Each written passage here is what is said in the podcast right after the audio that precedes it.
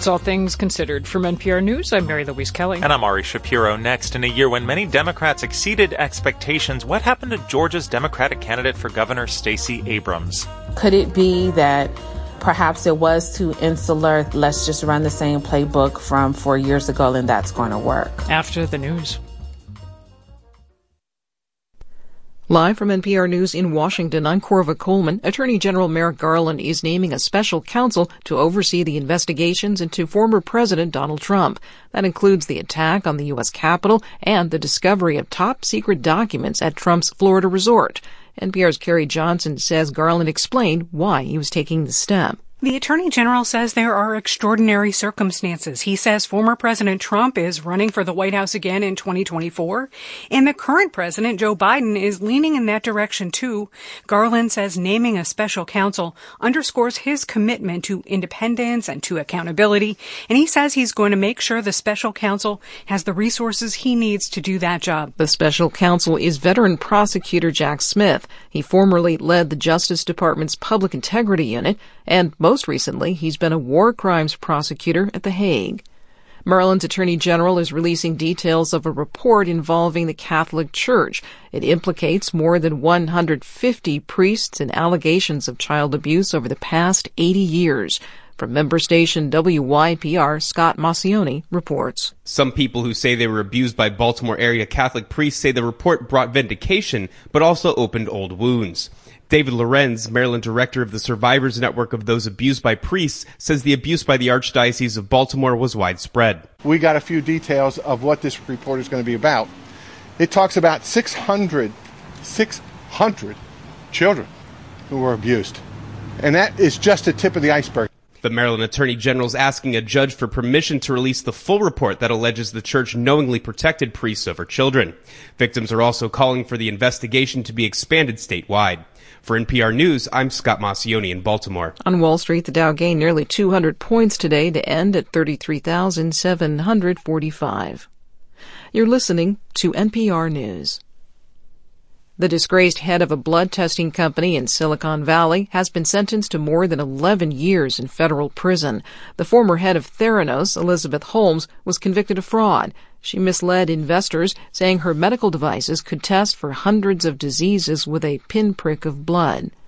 A major winter storm is pummeling the Great Lakes region. It even closed schools and businesses in Buffalo. From member station WBFO, Dave Debo has more. Buffalo suburbs woke up to as much as 18 inches of snow in some spots, falling overnight at a rate of 3 inches an hour.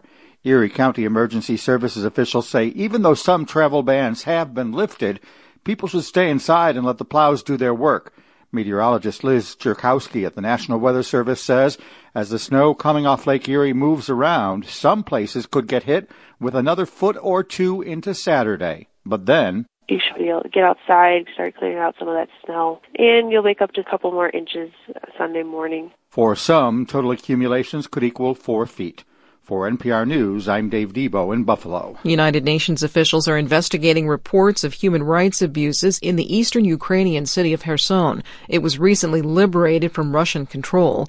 UN officials say they're tracking dozens of forced disappearances of Kherson residents over the more than eight months that Russian forces held the city. I'm Korva Coleman, NPR News.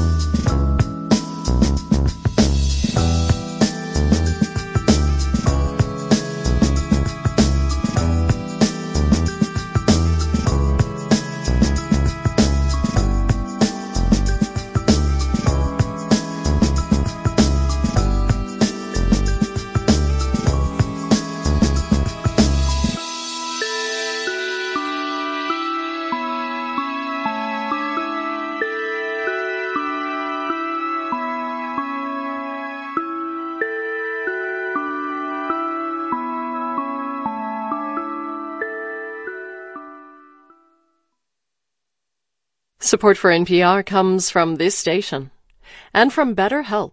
connecting people with a therapist online for issues like depression and anxiety. 25,000 therapists are available through BetterHelp using a computer or smartphone. BetterHelp.com slash public. And from Indeed, designed to be an end-to-end hiring solution for businesses of all sizes to attract, interview, and hire candidates, all from a single platform. Learn more at Indeed.com slash NPR.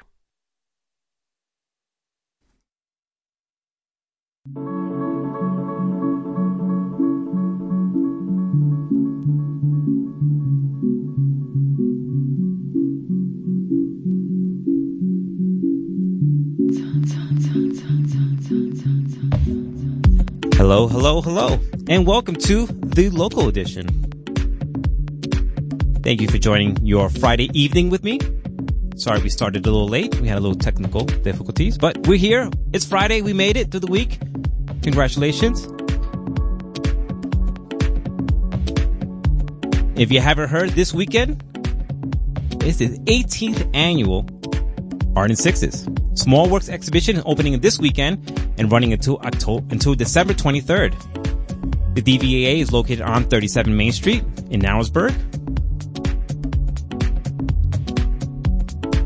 The DVA says this exhibition has become one of the ultimate small works, works group exhibition in the, in the region. This year's exhibition will feature over 150 artists. And on the phone with us now is Ariel Shanberg, ex-executive director for Delaware Valley Arts Alliance, and Sina Bello, the Delaware, Delaware Valley Arts Alliance gallery director. I always pronounce your name wrong. I'm sorry about that. Welcome to the show. Thank you. You're fine. um, thank you. you. Yes, yes. thank you so much for joining us on the the local dish on this great, great, uh, you know, uh, you know, uh, festival is coming up.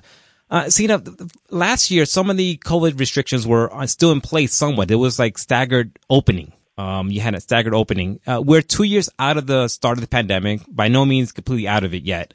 Uh, will there will be any kind of restrictions this year in the opening? Because you know the opening, if those who haven't been there, are really great events. There, the, you know, the DVA is just packed with people. All the artists are there. Friends of the artists are there. It's just a really great night to see art. Um, and I'm not sure you we haven't come back to that yet. Um, so if you could tell us exactly, you know, what restrictions are in place, if any. Yeah, um, we are having a few um, because we know that there have been a few larger gatherings that have happened for different openings that have become more or less a super spreader. Um, so this year we are still doing a staggered opening um, where our artists and members we will be having them come in from one to three, and then we are having our public opening from three to six. Uh, but we are not doing timed entrances like we did last year. Um, it's just kind of an open general, but we are requiring masks this year. Um, we are asking everyone to take a rapid test beforehand, um, just to be on the safe side. And obviously, you know, if you're not feeling well, please don't attend. um, try and keep those germs, whether they're COVID or not, at home. Um, the, the show will be open through December 23rd, so you have plenty of time to see it. And um, we will be open Wednesday through Sundays, 11 a.m. to 4 p.m. while the show is up. Wow. Um, Ariel, this is the 18th annual Art in Sixes. This has become a staple in this area um, during this time of year. Many people look forward to it. Um, what can you tell us? Uh, what's new this year? What folks can expect? Uh, absolutely. Uh, well, more great art for certain. Um, one of the things uh, that we're really excited about uh, is uh, Art in Sixes has always been an exhibition that's introduced us to new artists, new makers, new residents in our community. Uh, this year, uh, Sina and I uh, wanted to make sure that we were encouraged the next generation of artists, and we gave out six by six canvases to youth in the area, 12 years of age and under, and got a really amazing and impressive response uh, from young people in the region. Uh, so one of the things is while uh, you'll be sure to find some of your tried and true favorites, as well as some unexpected surprises, uh, you're going to get a glimpse at uh, the next generation of uh, amazing artists uh, who call Sullivan Catskills and the Upper Delaware Valley region our home. That's great. You know, encouraging the next generation. I mean, that's what I always look at. The Art in Sixes for me is one. A lot of things are affordable in the in the uh, in the show, which is great. And you're able to see such a wide variety of artists, and I, I believe some of the artists are, are able to exhibit their many who may not exhibit other places. Um, so it's great that, you know, you have that variety. Now you have the youth involved there. So, uh, Sina, I don't know if you could tell us about the sort of the setup. You have so much artwork to hang, uh, hang up. I've been watching the Instagram. You have the, the little fast, uh, setup there. You and, and, uh, Rocky, I saw, I recognize Rocky, uh, setting up the, the thing, the project. Uh, can you talk about that process? Because, um, to me, I, am not, you know, uh, I'm not, uh, I, don't want to sound too crazy, but I feel feel like the, even the setup itself, it's an artwork in itself. Just because you have so many artworks to display, and your you know Rocky has his grid system there uh, when he was doing it, and it seems like you kept up the same uh, way. And and just you could just talk about that process of, of putting this all this artwork together. Um, yeah, so um, some, since last year was my first um, Art in Sixes install, um, you know, not overwhelming whatsoever. Um, this year, I had kind of had more of a plan um, of figuring out exactly what to kind of do to lead up to it. Um, and yes, I do get the lovely assistance from Rocky, who is now well happily volunteering uh, for us. And um, we basically draw out grids. Um, so we draw out like nine by nine squares in grid form so that we can kind of get an idea of how many pieces we're going to be having downstairs. And then anything that is larger really than a true six by six, we tend to put upstairs because we have all the space since we're using the whole downstairs and upstairs galleries, the Alliance and the Loft galleries. Um, and with that, we just grid everything out. And then as the pieces come through and as we're unwrapping everything, um, we really just start laying everything out, seeing what colors work best with what other colors, um, whose pieces really nicely like talk to each other on the wall. Um, but we're going to have a similar setup to last year where there will be sections. So every wall will have a section of art so you won't be completely overwhelmed. Um, even though we do have a little over 500 pieces this year. um, so wow. it is it is a lot, um, but you won't feel overwhelmed while you're coming through because, like I said, we do have um, all the walls are sectioned off. I think we have letters A through N this year, so definitely a lot. And we have um, an entire section for sculptures as well. So it's a nice it's a nice mixture of everything this year. Right, definitely. I mean, you, you're seeing the artwork coming in um, to this past couple of weeks. Um, you know, obviously, you know the the show itself doesn't have like a full. I mean, I don't know if it has a theme or not, but all the artwork that's coming in. Have you seen sort of uh, sort of a common thread between them? What uh, what sort of artists are bringing to you? Um, we definitely have a few themes that go on, and the show itself has never really been necessarily themed. Um, it is kind of like an open call. Um, this year, I will say like nature, um, a lot of still life, um, a lot of uh, we were just discussing some of the themes that we've seen, but it's like seasons. Seasons are always a big theme because you can bring every artist is able to bring up to four pieces. So mm-hmm. there's usually always there's usually a bunch that do a spring, summer, winter, fall um, theme of some kind. But there's definitely been a few little themes here and there. Um, but I try not to necessarily group all of those together. I like to have them all spread out so you're not just overwhelmed by the same style or same theme of images.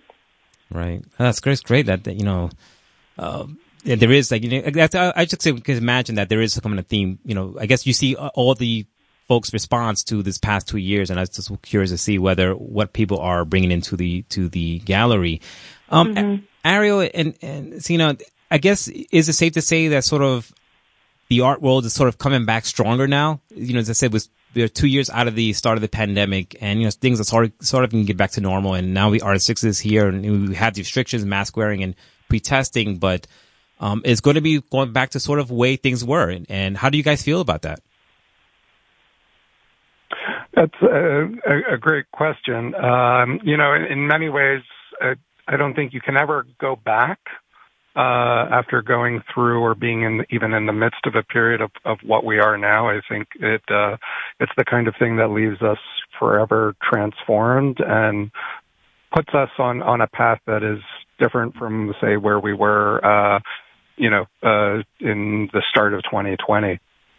Um, I think uh, there's definitely a a sense I would say in looking at the work in this year's show that reflects uh, moving on from addressing COVID or speaking about some of the the elements of isolation and uh, fright that uh, that period, that early period, particularly filled uh, us with. But um, mm-hmm. uh, there's a lot of exploration of beauty and tranquility.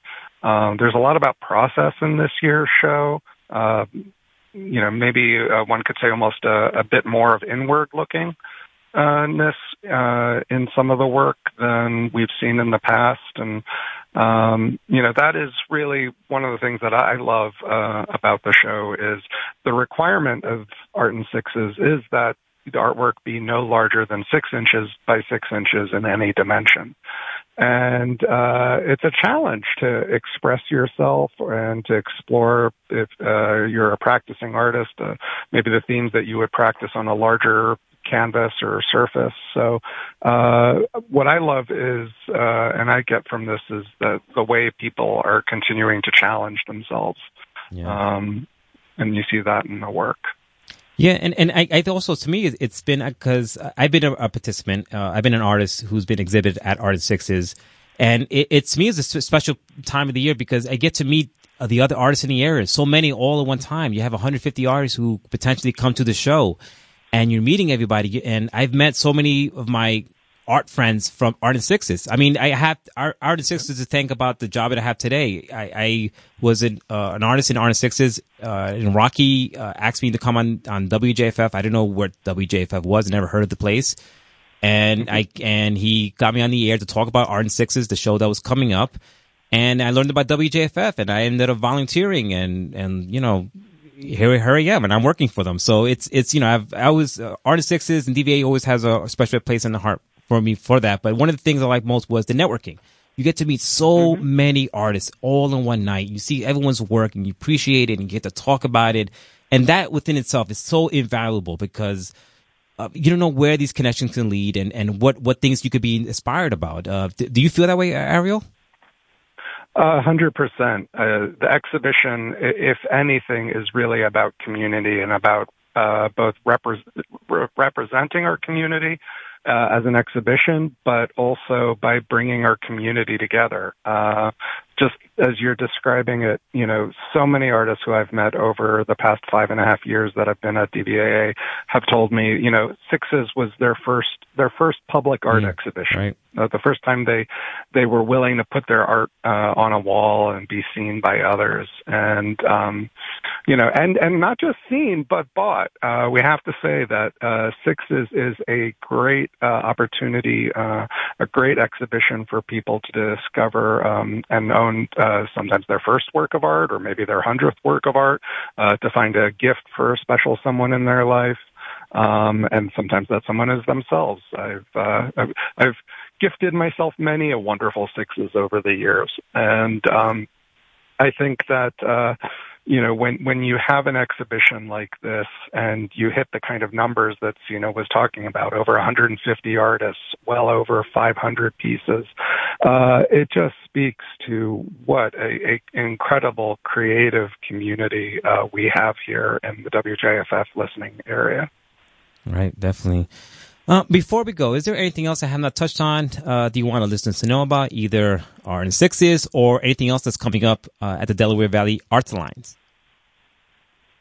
Um, well, I'll, I'll, jump in here and uh, say that uh, one of the ways that DVAA also supports artists and arts organizations in our community is through uh, our regrant programs, and specifically for uh, visual artists and literary artists, uh, we have a deadline coming up of November 30th for our annual Arts for Sullivan Individual Artist Fellowship. Those are $2,500 fellowships that'll be given to two visual artists in Sullivan County and two literary artists in Sullivan County, and just another one of those great ways that DVAA supports uh, local artists and uh, our community arts grants, which uh, go to nonprofit organizations or individuals partnering with nonprofit partners, uh, is a uh, another great way that we're going to be helping make sure that 2023 is um, the, one of the brightest, most creative, and uh, artistic years in Sullivan County uh, that we've had yet. Right, that's awesome. Uh, Sina, before we go, anything else? Nope, Ariel touched on exactly what I wanted to touch on. Great minds Perfect. think alike. You know, that's that's what you have to say. Yes. Indeed.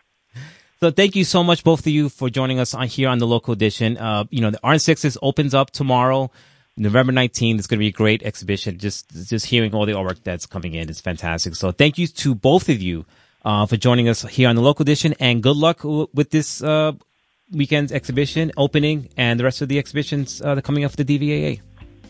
Thank you for having us. Thanks, and happy Thanksgiving to everyone. Yes, happy Thanksgiving Bye. to both of you. Thank you.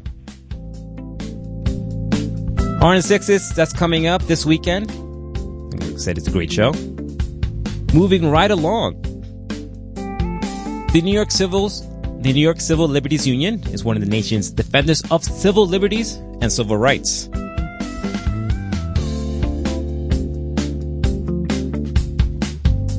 And we check in this month with NYCLU. We have an interview coming up on Tuesday's local edition, but we have an expert. We have a little small clip for you right now to hear from Brandon Holmes from the Hudson Valley NYCL.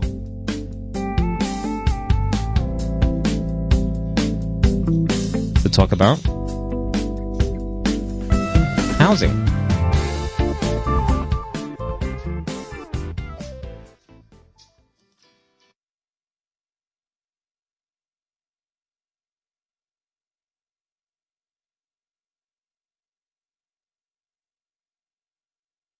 I'm really excited. I think this is actually the first time that any you know news outlet will be able to report uh, that we are building out our housing advocacy team. So we have a housing justice policy associate who is going to be doing a lot of work around looking at um, you know the way landlords are treating folks throughout the state, looking at rent throughout the state and increasing rent, uh, looking at you know homelessness and how we can kind of address that and make sure that people know that housing should also be a human and civil right in this country. Um, and that we need to protect people who don't have access to housing or create opportunities for them.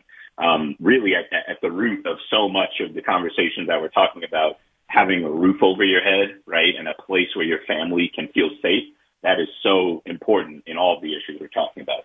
We're also making sure that regardless of what the Supreme Court may do or whatever, you know, other bodies throughout the country may do. We are protecting abortion access, um, and we're protecting people who are trans or gender nonconforming through our, our state constitution and making sure that the New York State Constitution is updated and amended uh, to reflect those priorities, regardless of what happens if the United States Constitution is reinterpreted or gutted uh, to make those folks vulnerable. And then we're also doing a lot of work around police accountability and oversight. We've got some uh, FOIA requests after the passage of 50A, which repealed the, the kind of veil on police discipline records throughout the state. We've done a sweeping uh, FOIA request throughout the state in dozens of cities across the state, um, including the state police, where we are, uh, you know, evaluating that and reviewing that. We're going to be releasing some reports so that people can know what has been the legacy and the history of policing in your communities um, and support advocates who are on the ground talking about ways to transform and reform uh, and improve oversight and transparency within police departments throughout the state. And then we're doing a lot of work around, as I said, the Communities Not Cages Coalition, that sentencing reform, and you know recognizing that over the past 50 years, New York State's laws have resulted in increasingly harsh sentences, predominantly for Black, Brown, and low-income New Yorkers and looking at opportunities for judges to be able to review and reconsider individual cases. Um, also looking to eliminate mandatory minimums because those minimum sentences and those laws around them just drive mass incarceration and don't give judges discretion to actually evaluate the whole, you know, case and the circumstances of the offense. Um, it's just an arbitrary number that was set in a tough on crime era, and we need to get out of that so that New York can start to undo some of those racist and oppressive harms. Um, and then the last piece of that coalition is the Earned Time Act. So, you know, we've seen research over years, decades, that longer prison sentences uh, increase rather than reduce recidivism. The longer you spend incarcerated, the more likely you are to return to incarceration. And New York has to shift its focus to rehabilitation and away from warehousing people in prisons. So we want to make sure that, you know, for the programs for good time and merit time programs that support personal transformation, um, such as the Bard Prison Initiative, where someone can get their associate's or their master's degree while they were incarcerated. We want to make sure that people are being rewarded with good time credits and getting earned time off of their sentences to get them home to their communities faster so that all the work they've done and they put into becoming a better neighbor can actually be honored and acknowledged by the system so that yeah. they can return home and be able to use those skills sooner. I just got to say what I often say to people, which is imagine that. Imagine if the correction system yes. focused on correcting, like helping make yes. people better to make our society better. I do want to circle back to the first thing that you said there that kind of like, like breaking news is that, that you've got, uh, going to be working on affordable housing. At the end of July, the Times Union reported Kingston declares housing emergency, ushering in rent control. And it's almost like, you know, it's like Caesar crossing the Rubicon. It's rent control crossing uh, above uh, Westchester County. It's like the first time upstate outside of New York City is looking at that issue yeah. in that way. Yeah, it's huge. And um, I actually I live in Kingston, uh, so the Hudson Valley Regional Office is led out of Kingston, New York, um, where just last week or maybe two weeks ago, advocates from a group uh, called For the Many, formerly Nobody Leaves Mid Hudson, um, and Citizen Action and other groups up here, they secured a 15% rent decrease for residents in Kingston.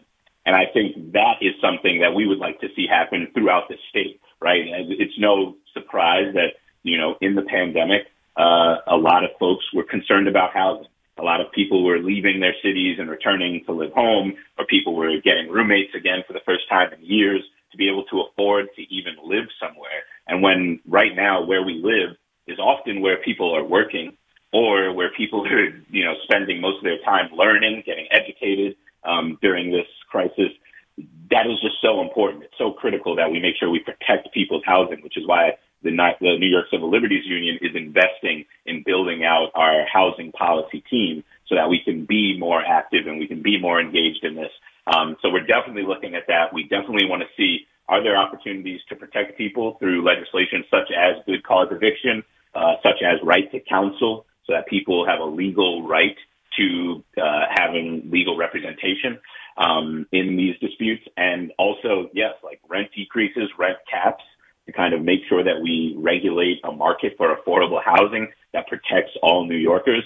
These are things that have been fought for for decades, probably, you know, before I was born, um, and things that have always been central to predominantly, you know, again, the most impacted communities by all these other things we're talking about, immigration, um, you know, trans and gender nonconforming folks needing housing, people who need housing for mental health support, all of these things but making sure that the state takes responsibility and accountability in helping us implement solutions um, to the current crisis, the current housing crisis in New York State. So we're definitely excited to be expanding into that. And I hope that, you know, the next time we talk, I'll be able to be sharing some victories and some high note celebrations of the things that we've learned and been able to fight for with some of the people who have been in that housing space for a very long time.